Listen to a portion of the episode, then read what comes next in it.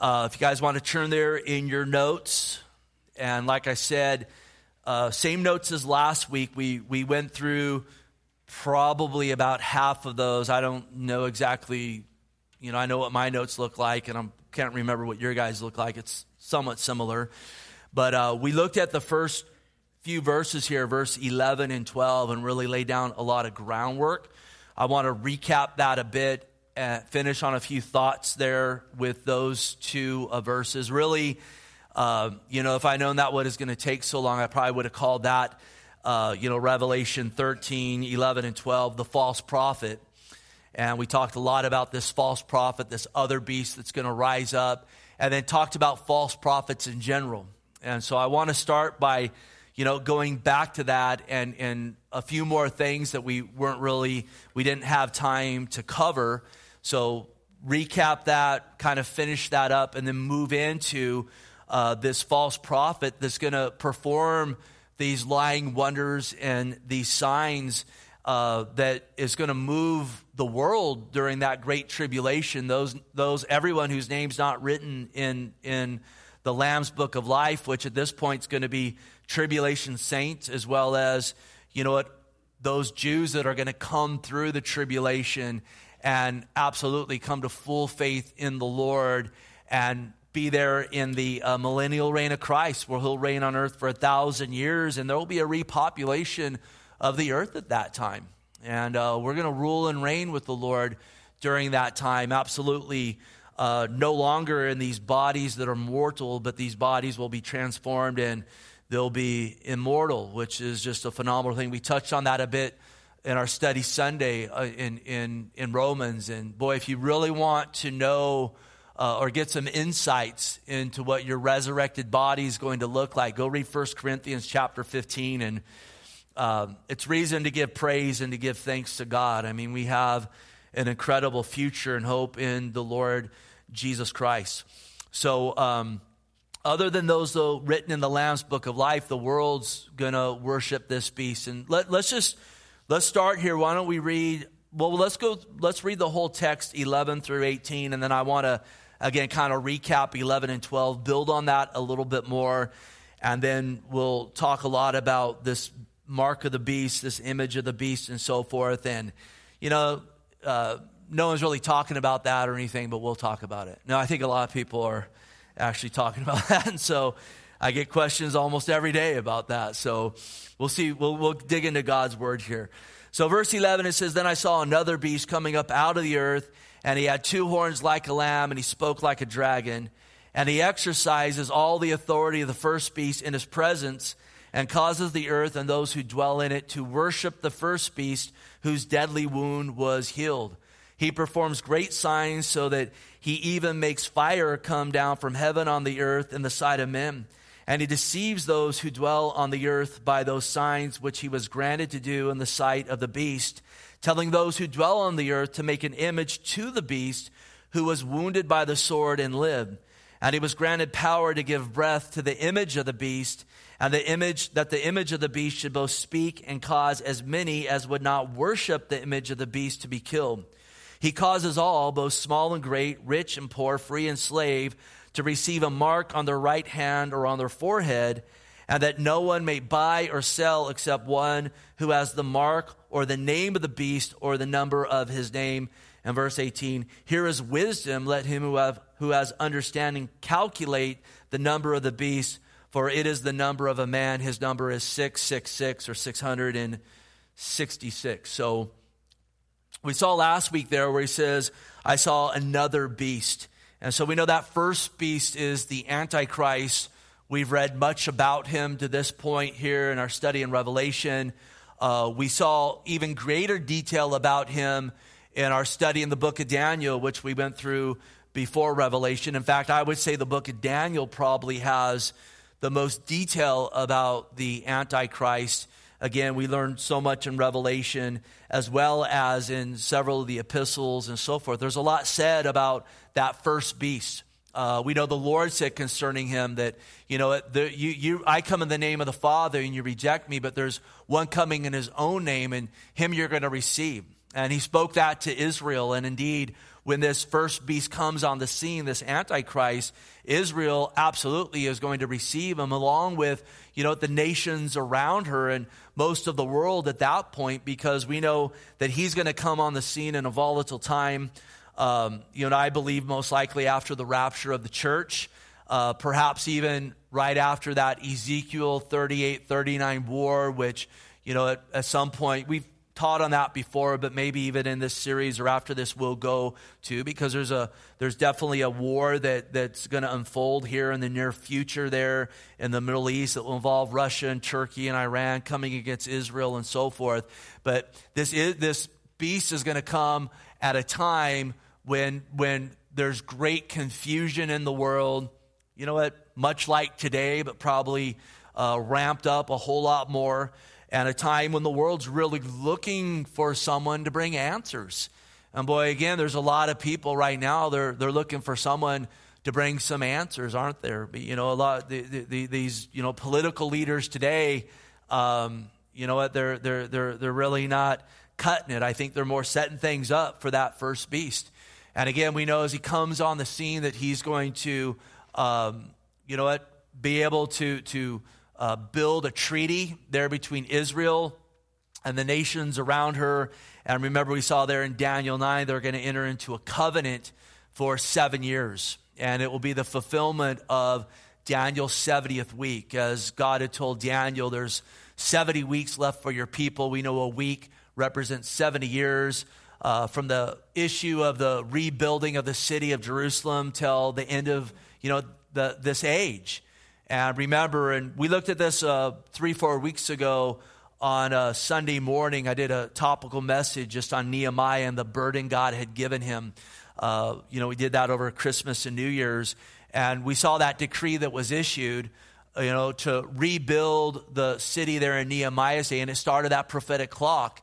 And we saw that the first 483 years would go till Messiah was cut off. And indeed, you know, some folks have done math and, you know, there's a good case put out there that that stopped, that clock stopped the week of Palm Sunday when the Lord even wept over Israel and her rejection of him. And we know it was prophesied there in Daniel, he'd be cut off not for himself. And so that prophetic clock stopped, and there's seven years waiting.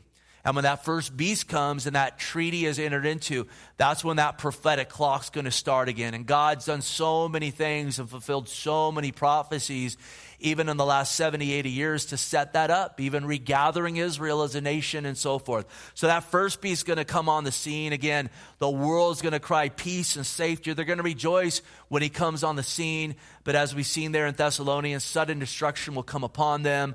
We know that sealed judgments will begin to be broke, so forth in heaven. You know, there's going to be a wrath that begins to get poured out. And then we know here we are in Revelation 13, where somewhere near the middle of the tribulation is remember there's a great convergence of events that really happen there in the middle of the tribulation. We've talked about those. I'm not going to recap those tonight. And it seems around that time but perhaps this other beast may he might come a little earlier because you know it's it's really you, you can get somewhat of a timeline and revelation but as well there's a lot of things that overlap and so forth. I mean there's a lot that a lot that unfolds during that time and so, you know, the way this is written, there, there, there's absolutely flexibility where he says, I saw this other beast come up. Yeah, and then the mark of the beast instituted, which we know for sure. I'm, you know, I'm, I'm 99.9% convinced that's at the middle of the tribulation, which we'll get to here in a second. But this other beast comes up on the scene. Whether it's he's prominent there in the, the middle, when we know this Antichrist will proclaim to be God. Remember, he'll bring a, a, a, sacrifice into that temple that's going to get erected there on the Temple Mount. And the Jews are going to see this guy's not a Messiah. He's going to bring an abominable sacrifice, and that's when he's going to go to try to destroy the Jews. And that's when this mark that we just read about will be instituted, where, you know, it, Satan will be cast down to earth at that point. He knows time's going to be short. And we read he's going to go try to destroy Israel. And again, if that marks at the beginning and the Antichrist goes into covenant with Israel, guess what? All them Jews are going to take the mark of the beast. But in the middle of the tribulation instituting it, it shows how, again, they will not have taken that mark, and then absolutely he's going to go try to destroy them. Two thirds will be killed, according to the prophet Zechariah. A third will be brought through. And uh, amongst other places in the book of Romans, Paul declares all Israel will be saved, and then again, you're going to have that millennial reign of Christ. But somewhere there in, in that first half, perhaps in the middle, this second beast is going to get raised up. And we saw verses last week telling us and showing us this other beast has a title. It's the false prophet. Remember this word beast amongst other uh, terms. It means it means a wild beast or it means someone that is absolutely savage. And this first beast, as well as this second beast, as well as the dragon who's going to form this unholy trinity, because again, Satan, he's not an innovator, he's an imitator. Again, he is a knockoff. He's going to want to present himself as an unholy trinity because Satan desperately wants to be like God. And so he looks at God and he says, How can I be like God? Remember, even when he fell, when he was Lucifer, he had the title of Lucifer, one of the worship leaders, if not the worship leader in heaven. He wanted to ascend above the throne of God. And so he's always longed to be God. He's always longed to be worshiped like God. And really, during the Great Tribulation, in many ways, these on the earth are going to worship him as, he is, as if he is God, but it's going to be very short lived. Again, and, and we've talked about this how we've been created to worship God. But boy, there's a lot of people in the world that reject the living God. They reject Jesus Christ. And really, they worship their own belly. And yet, it's a short lived worship. Even if you live 100 years, boy, it's a short lived worship. Your life's a vapor, it's a shadow, and then you have all eternity over you, you know, in front of you. And what a, what a sad thing to, to go through all eternity in a place that Jesus Christ, you know, it calls hell and, and, and describes as a place of great torment. God really giving you over to your decision to say, I don't want you, God. I want to, you know, do as I will and I want to worship my own belly. I'm fine in my sin or I'm a good guy. And then again, judgment's going to come and there's going to be a realization that God's standard is perfection. Do you realize that tonight? His standard's perfection. And all of us perfectly fall short of it every day. But praise God, there's one named Jesus Christ, the real Messiah, who lived a sinless life, who went to the cross to pay the penalty of our sin. Indeed, he did. He took the wrath to us. And then he rose, a grave, uh, rose again, you know, at the third day from the grave. And praise God, I love it. Whoever calls upon the name of the Lord be saved. Isn't that glorious? Isn't that a better plan? You know what? To, to put your faith in Jesus Christ. And I hope all of us know him here tonight. And if you don't, maybe you're here tonight seeking. Well, that's, that's the good news. Uh, the Lord loves you and he wants to forgive you a sin and he's inviting you to turn from you know your way to put your trust in him to ask Him to be your Lord, which means there's an act of repentance where you're turning from being your own Lord to put faith in Jesus as your Lord. And indeed, He'll never leave you, He'll never forsake you. He will absolutely write your name in that Lamb's book of life, and you'll have the assurance of salvation by His grace through faith in Him. And it is the only way to be saved. So, this other beast, again, these beasts are savages. And look at last week. In fact, let me just read what it says next coming up out of the earth. And two thoughts here. We know that that first beast and the second beast are savage. They come up out of the earth, which is really a picture of them coming up out of mankind. And spent a lot of time talking about this last week. I'll just kind of touch on it this, this, this evening. Um, it's really, again, a picture of them coming out of the state of mankind during, you know, at this time that's, that's soon to come on the earth. And remember, we've seen throughout these studies, these end time studies, the last, it's been close to a few years now with all of the Olivet Discourse, Daniel, and Revelation, that, you know, the world that we're in right now, um, you know, so much of this world and the people of this world, they, they, they really want to cleanse this world of the things of God. There's a great hostility in, in many places in the world against Christ and the Word of God. And, and you know what? Uh, genuine born again Christians, as, as we talked about that Sunday. You know, there's only one type of Christian, a born again Christian. And, and God's going to give this world over to that desire. Remember, the restrainer is going to be removed, and then the man of lawlessness will be removed. And look at, we, we, we don't even begin to know how many great restraints are on this world right now. I praise God for his restraining hand. You know what? Uh, if, if I know tonight, if God's restraining hand had not been on me all of my days, even to this day. Look at in our fallen state, we, we, are, we are capable of doing incredibly wicked things. And again, really to break one point of the law is to break it all. We're, we're a sinful people that need the Lord. But we know that, again, at the beginning of this seven years, it says, He who restrains the lawless one will be removed. And, and that's going to happen out of a savage world, out of this desire in so many to do as they willed. It's really a world that, that is pushing God's word, you know, to the side, really abandoning the ordinances of God. Even as you go back to Genesis, where, you know, we read God made a male and female. And for this reason, a man shall leave his father and mother, be joined to his wife, the two shall become one flesh. That's under great assault in this world, where people saying, you, you get, it ain't how you're born. You can be whatever you want, whatever gender you want. There's like 78 of them. Just pick the one you want. I'm like, I, I don't understand how you come up with that. And, you know what? It's not one man and one woman. It can be two men or two women or, you know what, a man with three women or whatever. Look at that, that's, that's outside of God's will. That's saying we'll do what we want to do. And, you know, it, it just builds from there. And a world pushing out the side. And, and I'll tell you, you keep pushing God to the side, you keep pushing him away. Eventually, he'll give you over to that. And, and you see that throughout God's word. We, we often talk about Pharaoh, where, you know, the Lord sent Moses, a prophet of God, and said, The Lord says, Let my people go. And he's like, No, I'm going to do that. It says, Pharaoh hardened his own heart. And it says that two, three times. He hardened his own heart. And then it says God hardened his heart. And that's not saying, oh, it's God's fault. Pharaoh never let him go. No, that's saying God gave him over to his heart. God allowed him. Look at God gave him opportunity to repent. He didn't want to. Eventually, God gave him over. And this is why Hebrews it says, if you hear the voice of the Holy Spirit, don't harden your heart. You need to respond today because guess what? If you harden your heart today, you might not hear tomorrow. In fact, we're not even promised tomorrow. So again, it's gonna it's already a savage world that we're in. You know, you look at our own nation, and I thank God for, you know what, our nation, we, we are, we're a blessed people in so many ways, but look at this is a nation that is just desperately spiraling downward and so forth.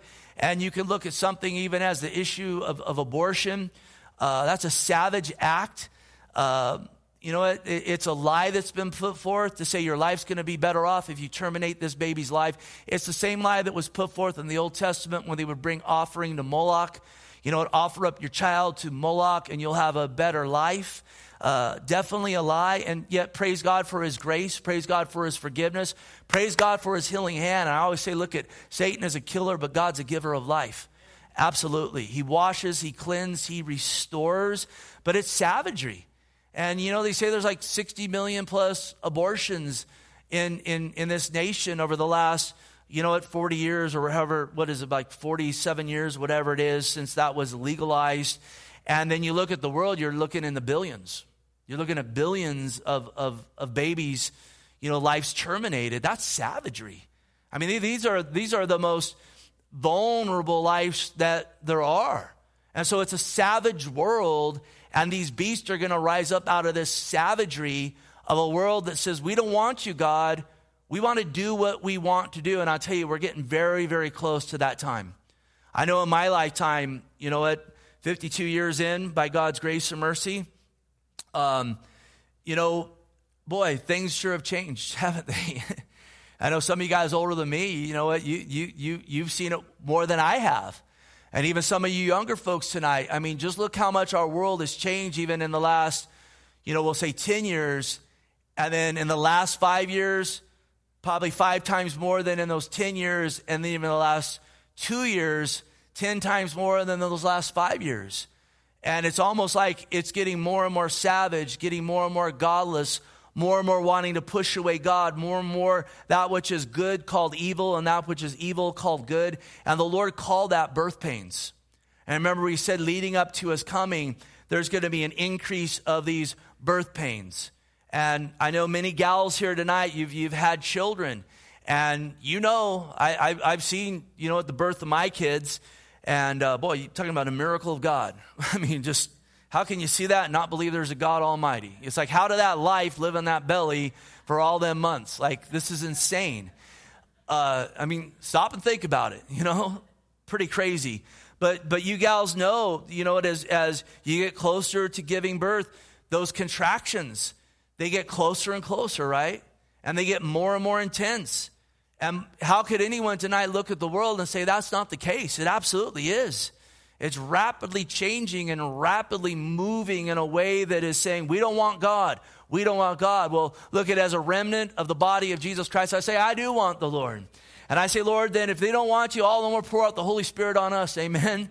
And let us be salt and light so that in the midst of that sea of people, I know that there's folks in there still that, that you want to save, and there's people that you're given opportunity. We want to see them get born again and saved and set free. Look at, we're not here for a vain reason tonight.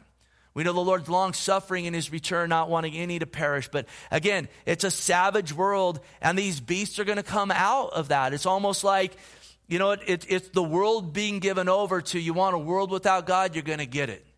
You want your own Jesus that's not Jesus, it's another Jesus, and it's anti Jesus, then you're going to get it.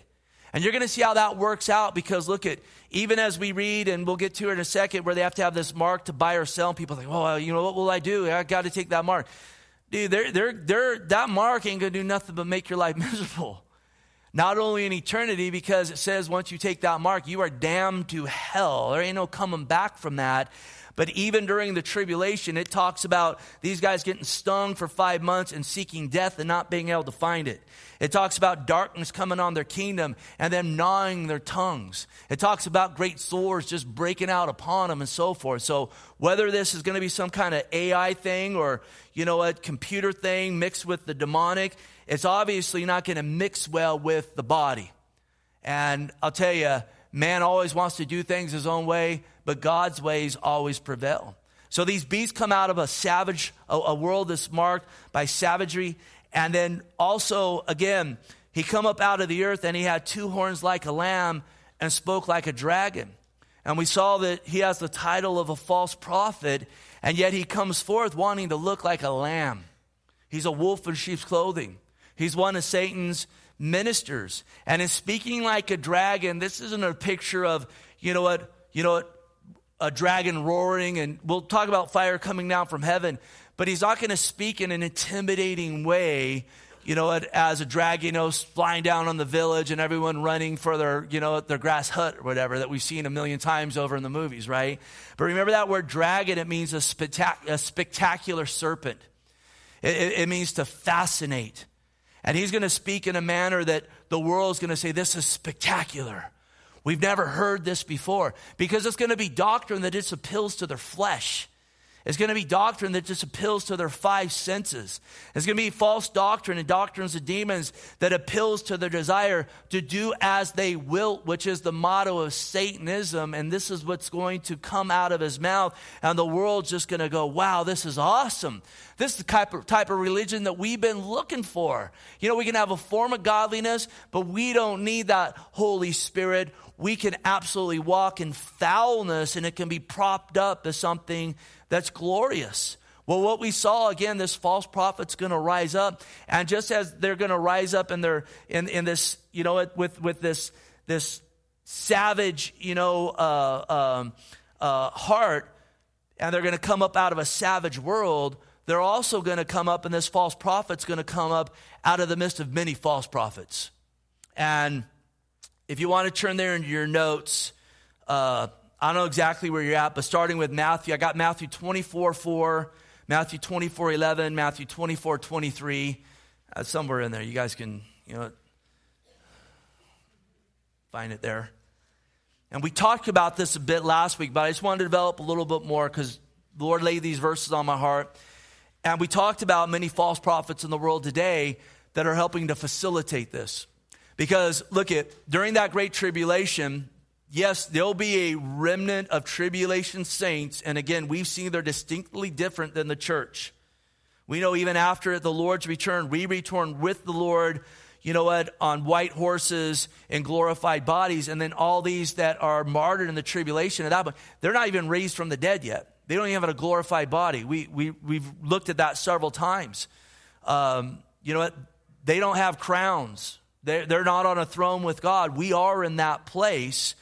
And again, there'll be many believers in that time but that will come to the Lord. Most of the world won't, though.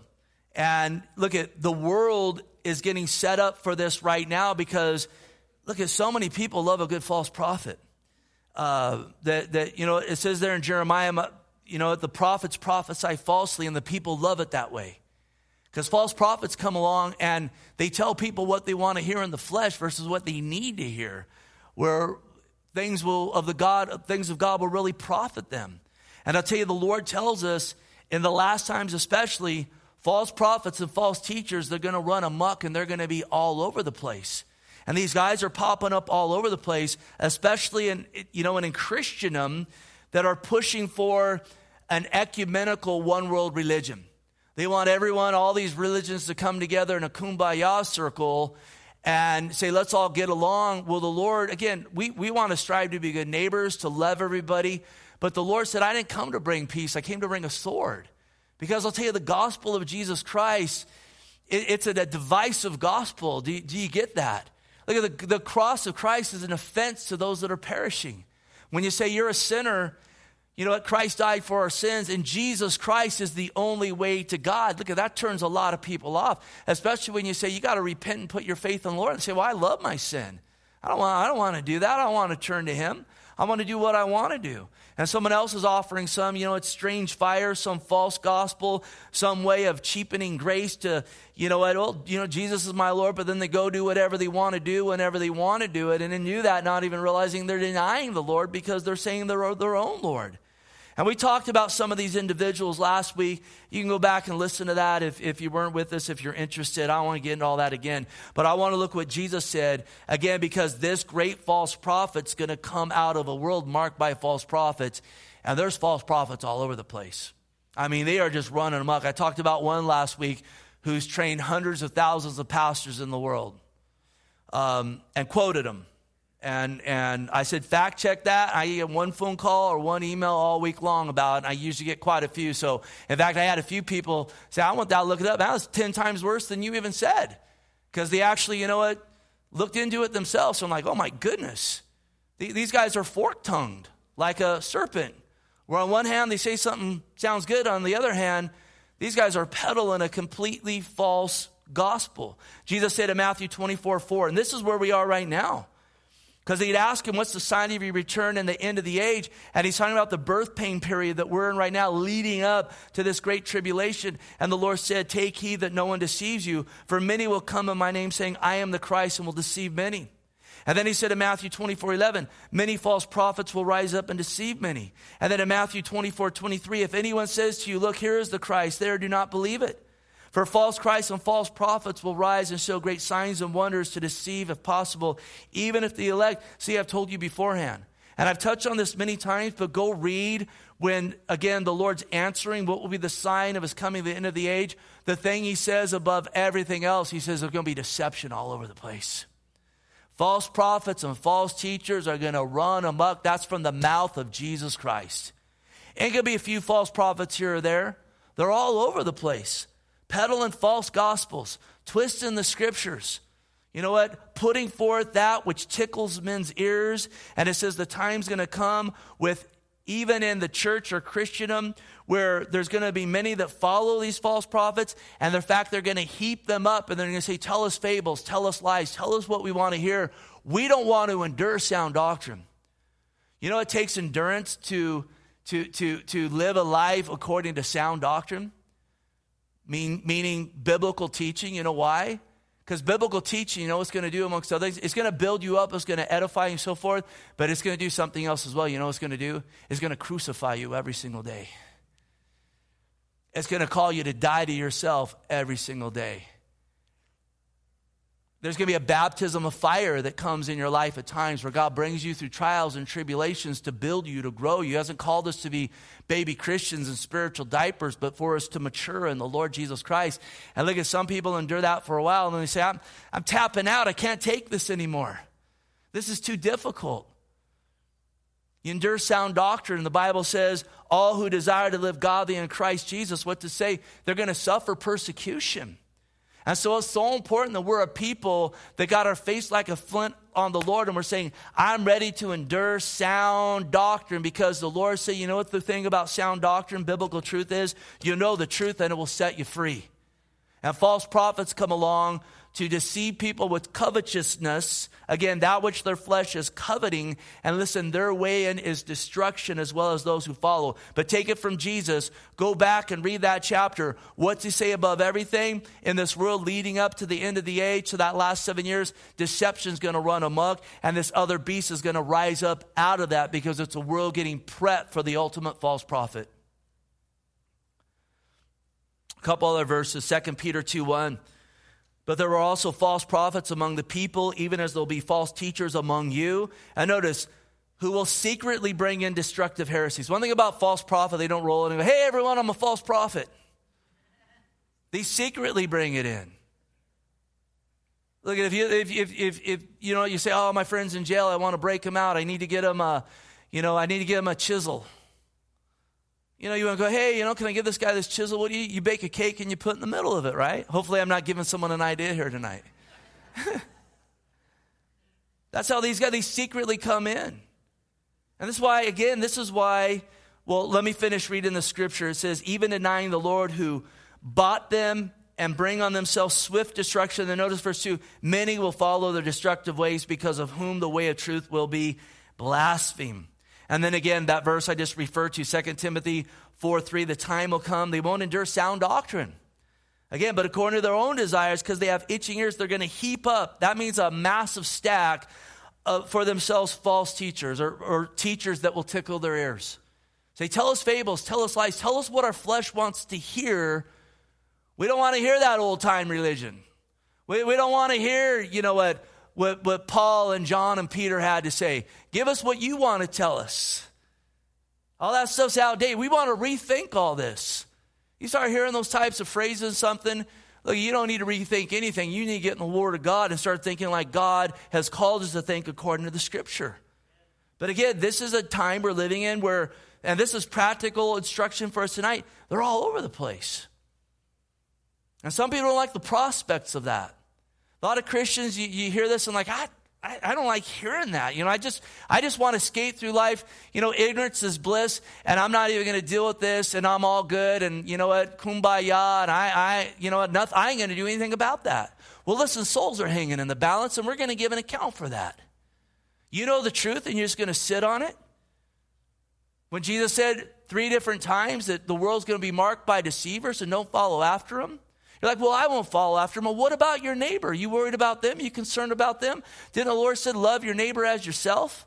First, love God and God's truth, and those that love God stand in truth and they keep his commandments. And then love your neighbor, and you're, you're last over here. Yeah, we got to test these things. Test the things I'm saying for goodness sake. Bring it, bring it next to God's word. We, we got to we, we got to walk in this.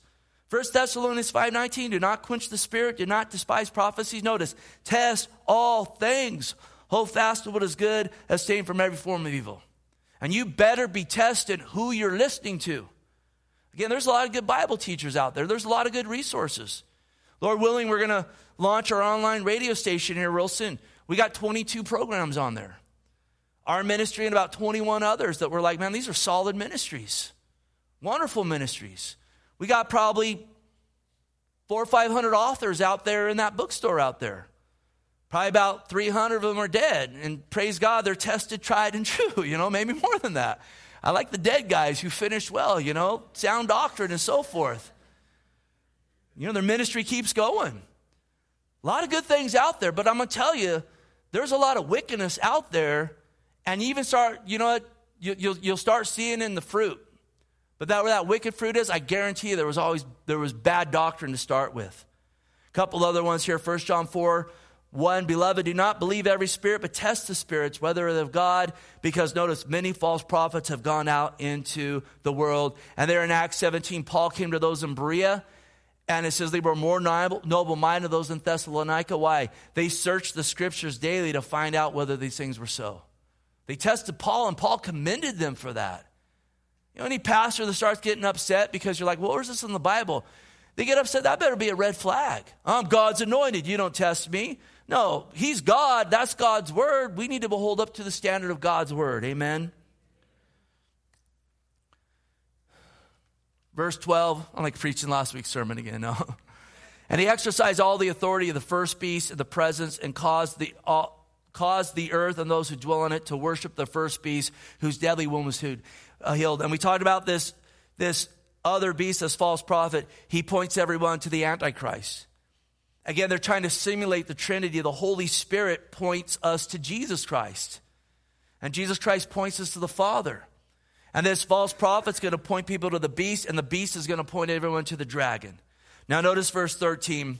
It says, He performs great signs so that He even makes fire come down from heaven on the earth and the sight of men. And no doubt, look at, we, we, we've read, read many accounts where He's going to come with false signs and wonders, and then we see specifically one here. He's going to make fire fall from heaven. A couple thoughts that I have in that. Number one, we know at this point those two witnesses that seem to be in the first half of the tribulation. It talks about them calling down fire from heaven, performing signs. They're really a thorn in the side of the beast. And then finally, it looks like the beast kills them. They lay dead in the street for three and a half year, three and a half days, and it says the world sends presents to each other, and they rejoice that these guys are dead. And then what does God do? God resurrects them and raptures them. He says, "Come up here." And this seems to, in my opinion, a reference to him wanting to show himself to be greater than them. You know, well, they call down fire, we can call down fire as well. Watch this fire come down.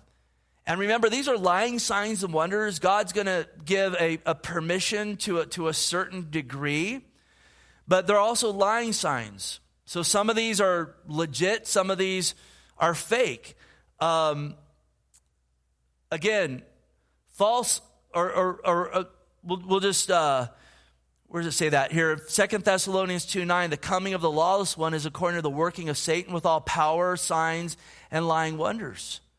So, you know, calling down fire, I think about Jesus when the 70 went out and they came back to the Lord and they said, even the demons are subjected to us in your name. And remember, the Lord said, He said, I saw Satan falling from heaven like lightning.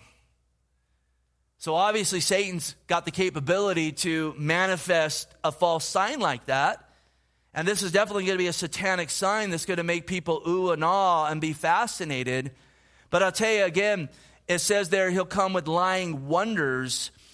And no doubt there's going to be a lot that's put forth that's just a lie, that's just a scam. My wife grew up in the Sai Baba Center. Uh, uh, Sai Baba, he was this guru out of India, Michael Jackson, and all these people worship this guy. And uh, she saw him in person before and so forth. Got a private meeting with him at 10 years old. You know, praise God for God's protective hand. Amen. And grew up seeing seances and, you know, channeling and all this kind of stuff. Some, some really evil things. And uh, I'll tell you, when we talk about New Age and deception, between what she came out of and what I came out of. We're just not, we're not talking about stuff we're reading about. This stuff we've seen firsthand. And I'll tell you something about her, her uh, or, or that guru that she grew up in a home, you know, where they worship. And interesting, I remember the first time I went there after we met, and she was born again serving God. Uh, you know, there's a picture on the wall of her spirit guide, you know, that someone painted. It, you know, it never took, praise God, because Grandma on the other side praying for her every single day. Grandma, pray. Mom and dad, pray. It's amazing what happens when you pray. God hears our prayers. But this guy that they worship, who, you know, is a documented pedophile amongst other things, um, if you watch, if you watch him in action, look at, there are definitely demonic manifestations. Even in that home she grew up in, where they, they, they have a temple in there, there's a skull and ash manifest in it. It's a, it's a literal, it's a literal, you know, demonic manifestation where it just manifests. They clean out and manifest. And this guy would manifest certain things. And they, he even gave her a ring when she was 10 years old. But look at if you slow down him in action, you see stuff pull, he's pulling stuff out of his sleeve. You know, the guy that opens the jacket, you know, with all the watches and so forth. A bunch of it just sleight of hand. So there's a demonic element of it, and then just this a bunch of lying signs and wonders. But here's the thing when you get people who want to get lied to, it's easy to lie to them, man. You get people that, that want an experience, it's easy to give them experience. Heck, I've gone to the Mid State Fair before and saw people go up there with a hypnotist. Next thing you know, he's gotten clucking like chickens. Guess what? Because they want to be hypnotized. So he's going to come again with great signs that, you know, next to God, ain't nothing great about these signs. God spoke and the world came into existence. That's a real, that's a real sign. But he's going to bring him down on the side of men. Notice verse 14, and he deceives those who dwell on the earth by those signs which he was granted to do on the side of the beast. So again, God's giving them a, a broader leeway because the world at this point, except for a small remnant of people getting saved out of this, this is what they want. And again, if you want to be deceived, look at you're going to be deceived. And they're going to move this way and they're going to move in great deception. Again, false prophets move that way today. This is why you got to test everything by God's word.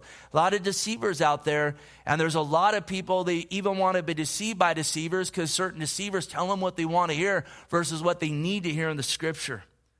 Again, telling those who dwell on the earth, and this is interesting, make an image to the beast who was wounded by the sword and lived. Now, remember, we saw in the, earlier in the chapter, it says it's as if he was wounded and he lived. It's another false sign and wonder. And it, you get in the Greek, and it's really a picture of a false crucifixion or a, a, a you know, a, a stage crucifixion and resurrection. Is this man's going to want to appear as Christ and be like Christ? He is another Christ. He's not the Christ, and definitely does not come in the Holy Spirit of God as Jesus Christ did. And so, again, He's going to tell those on the earth to make an image to the beast or of the beast or of the antichrist. Now, what's interesting about that word image, it means similitude or simulation. A simulation of the beast. And it seems that it's something that with this mark, again, that we'll read here a second, these things come in conjunction. You take this mark so you can buy and sell. And along with it, again, there is a, a command to make an image to the beast. Um, I don't think this is a singular image. This is a beast that each person must make. I don't know if this is a kit. I, am thinking where we are right now, this is some sort of AI, artificial intelligence. You know, that this mark most likely is going to be a DNA altering, you know, what, uh, uh, uh, mark that you take to say, I don't want to be in the image of God anymore. I want to be in the image of the beast. And that's why it would make sense that at that point you, you can't be saved anymore because you made that willful choice. Remember, there will be an angel flying through heaven at this point warning people not to take that mark, calling people to fear God, calling people to repent. And so, again, they're going to be worshiping this beast. They're going to be told to make this image. And look at men have always been drawn to idols that they can touch, that they can, they, they can take with them, and so forth. I mean, look at if your God something you got to pick up and take with you, though, that's a whack God. My God carries me. I, my God's so much better.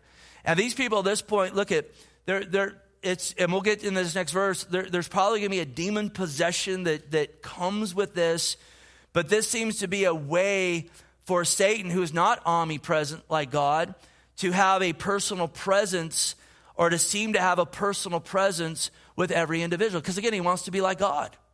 Remember, he stood before Job, and God's like, Where you been? To and fro throughout the earth.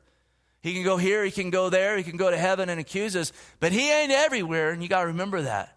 He's no match to our God. This ain't the yin and the yang and good versus evil and to balance each other out. No, God Almighty's on the throne. The only reason any of this nonsense is happening because man sinned in the garden. But praise God, he's going to wrap it all up real, real soon. Now, verse 15, it says, He was granted power, and this is fascinating to give breath to the image of the beast. That the image of the beast should both speak and cause as many as would not worship the image of the beast to be killed. The word breath there, it's an interesting word. It, has got multiple meanings. Um, it's the same word used where God gives breath into men, but it's also a word used three other times in the book of Revelation, and it refers to a demonic spirit in Revelation 16 13, it talks about three unclean spirits that will come out of the mouth of the beast, the false prophet, and the dragon to go out, you know, get the nations and deceive them. In Revelation uh, 16 14, it, it talks about the spirit of demons. It's the same word. And then in Revelation 18, 2, where it talks about Babylon falling and it was a dwelling place of every foul spirit, it's the same word.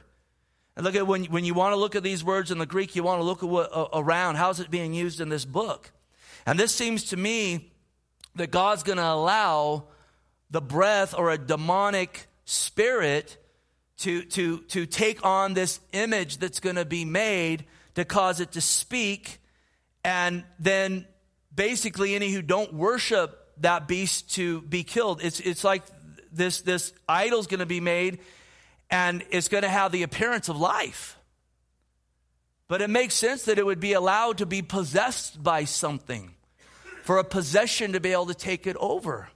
Now, again, I, I don't, I don't know exactly when the Lord's coming. I think He's coming soon.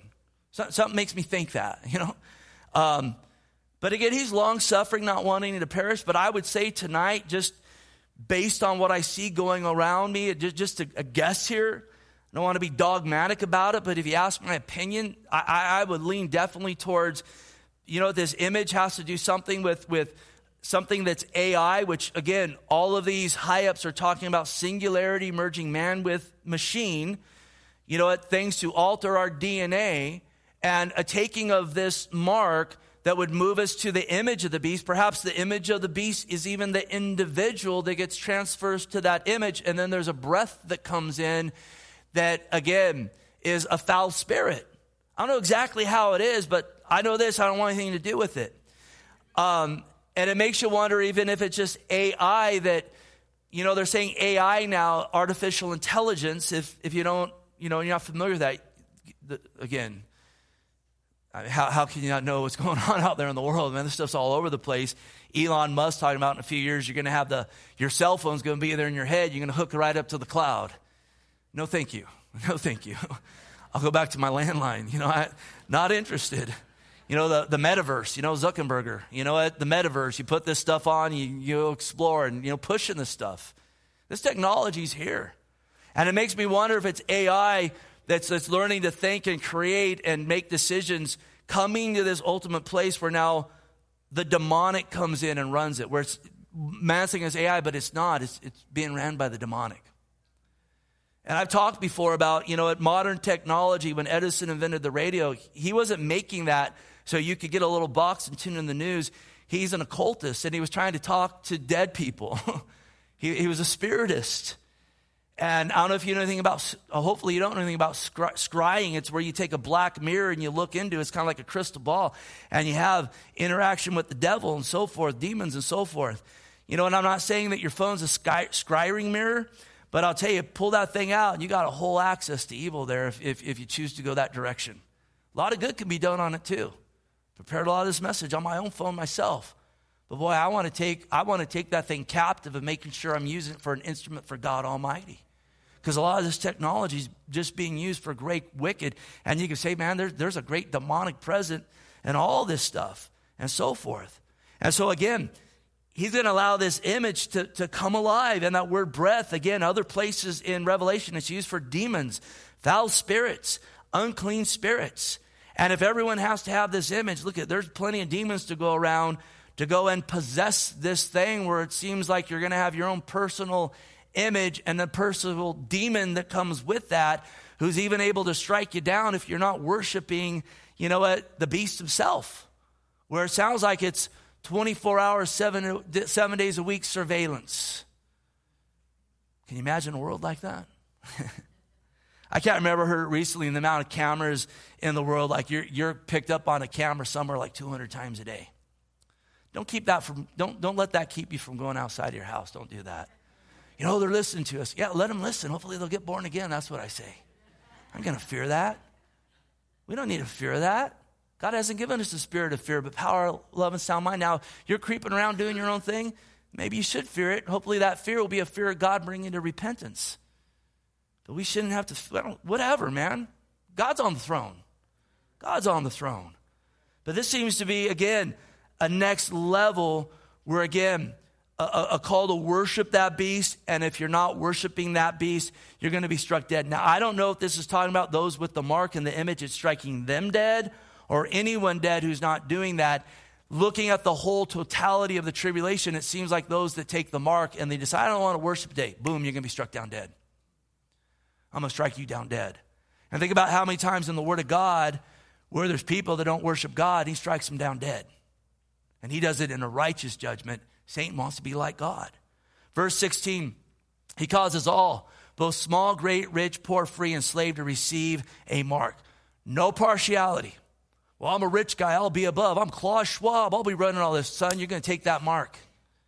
You better repent. It could bad if you're a Joe Biden, a Donald Trump, whoever it is. If you're not born again in this time, look at the Bible says if your name's not written in the book of life, it ain't gonna matter how wealthy you are, how big big of a shot you are. You're a king, a ruler there in Psalm 2. You're gonna get marked up. It don't matter as well how poor you are. A lot of people, you know what, in in you know what, their state. They think that they're, you know, it's a world today that's, that's pushing this idea almost like if the more oppressed you are, the more righteous you are. Much of nonsense. And there are oppressed people, but the answer is the Lord Jesus Christ, not us pushing our own cause and our own righteousness. Again, the beast or the, the, the false prophet causes all to take that mark on their right hand or on their forehead. We showed that movie, A Thief in the Night, about a month ago, and they were marking them up on the right hand and forehead right like it says in the word. And notice, no one may buy or sell except one who has the mark or the name of the beast or the number of his name. So obviously, it could be a mark, the name of the beast, or the number of his name. A lot of speculation with all that, but we see here again no exceptions. Whether no matter who you are, you want to be part of the system, you're going to take that mark, and it's going to be a profession of faith to the beast. It ain't going to be something where I remember like in the 70s, barcodes came out. Oh, that's the mark of the beast, you know. I got to go to that, that, that store where they just sell the sticker tags or so forth. Look, and I know this, this, this vaccination, there's so much talked about, the mRNA and all this stuff in it. It's not the mark of the beast. Number one, the timing's not right. And secondly, this ain't gonna be something people are tricked into. This is an allegiance to say, I want to be in the image of the beast. I want to worship the beast. This is my God. I bow down and worship this dragon. It's, it's gonna be a full blown satanic religion. Again, be no atheism. That's silliness and foolishness. Look at any true born again Christian gonna tell you that. Any occultist is gonna tell you that as well. That's silliness. That's nonsense. All these people think they're the smartest people. They're the dumbest people in the room, really, when you get down to it. God says about those that are atheists who say there's no God, God calls you a fool. That's God calling you that. You need to repent of that if that's you. I don't want to talk down or make people feel silly about that, but it's just the truth of the matter. It's, look at these people again. This is going to be a, a they're going to know what they're doing. No one's going to be tricked into that mark. Now, again, you, the only way you're going to buy or sell is if you take it and that's going to be a contributing factor for a lot of people. But at that point, they have a choice. Am I going to trust God?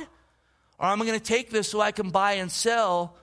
But along with it as well is saying, I'm going to trust this dragon versus trusting God. And I'll tell you one thing that I do firmly believe is these vaccine mandates are setting the world up for this. It's prepping up the world for it. When like, oh yeah, you can't come into this arena unless you got this mark. You know, you, you, there's countries right now that, that you get kicked out of the healthcare system. If you don't got it, you can't go there, you can't go there. I mean, dude, it's like bringing Jim Crow laws back. This is like, this is breaking Nuremberg, you know, laws, and so many laws are being broken, but people just get wacky with this stuff. You're a grown adult. Do what, you know what? We'll give an account before God. You got to seek God. You want that? Get it, whatever. It's your decision. You don't want it, don't get it. I got my reasons not to get it. But look it, we're going to give account before God, but when all governments start saying you got to have this or you can't do that, now we're getting into some evil stuff. Now you're getting into some stuff, here, especially when, gosh, I want to, I'm going to be careful here. Why, why is everyone getting sick if this thing's supposed to work? I'll leave it at that. You're illogical, Steve. Shut your mouth. You know, we're going to censor you. It's called simple math. That's what it's called. Simple, basic math. You know what? I was great in it in school, basic stuff. So again, they're going to have to they're going to have to have this to buy or sell. And again, look at it's in the midst of a horrendous economy. Uh, it, it's it's gonna it's gonna let them buy something for three and a half years, but then again, they're going to spend eternity in hell. That's not worth it. And I already touched on what's going to come on these people. Thinking like, I got that mark, I can go buy and sell. Dude, you're going to get stung, and for five months seek death and not be able to find it. It's going to be a zombie apocalypse. It really is. Dude's going and trying to, I don't want to be too graphic, but you know what? Taking a gun to themselves ain't going to work. That's scriptural. Talk about boils breaking out on them. Makes me wonder if it's that singularity. You put certain stuff in you, you might get a reaction. You know, probably should look into that. Look into the word. Let's make sure that we are not driven, you know what, by materialism that brings us to compromise practically. Let's not be like Lot's wife who looked back. Let's look to the Lord. Let's have convictions that are biblical. The Lord said, Those that buy should not live as if they possess. In other words, I seek first the kingdom of God, and I ain't going to compromise truth. So I got a promise from a man that I'm going to get a meal. I'm going to trust in God that he's going to bring that along. We got to be practicing that in our lives. And I'll tell you, I'll tell you, it's been glorious for the last few years. I've seen people practice that, and God meet them where they're at in extraordinary ways just mind boggling ways where like, this is the hand of God. Glory to God. God will supply all your needs. Seek Him first. Trust in God. We got a great opportunity to be doing that. So, lastly, here, verse 18. You guys didn't think I'd get there, I, but I got there. He says, Here is wisdom. Let him who understands calculate the number of the beast, for it is the number of a man. His number is 666. Now, what's interesting is the word wisdom here, it means learned via research. It means knowledge of hidden things. It means a symbolic language. And when it talks about end time stuff, you know, a lot of people are like, man, I don't want to talk about this stuff. And some people get mad. I'll quit talking about that. Rick Warren, I talked about last week, is one of these false prophets, said no one should be worried about prophecy. You shouldn't even be studying that. Dude, have you read the Bible? It's like pretty much all prophecy. And here the scripture says, here's wisdom, and it means learned research. God has not called us to bury our head in the sand. He's called us to look up and to understand the time like the sons of Issachar, who understood the times and the season. Lord said to the Pharisees, Look at you look up and see the sky's red and you know it's going to rain. You can't even discern. Paraphrase, you can't even discern the Messiah is right in front of you. Look at the Messiah is coming soon. Can we discern that? So here's wisdom. Learned research. Now let's make sure that again we don't get down a rabbit trail and this becomes the main thing. This is a side issue. The main thing is Jesus Christ and the cross of Calvary.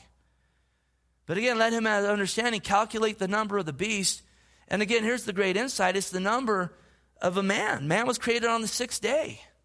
Again, look at this is going to be humanism. This is humanism on steroids like nothing we've ever seen. It's man in the garden eating of the tree saying, Hey, I want to be God.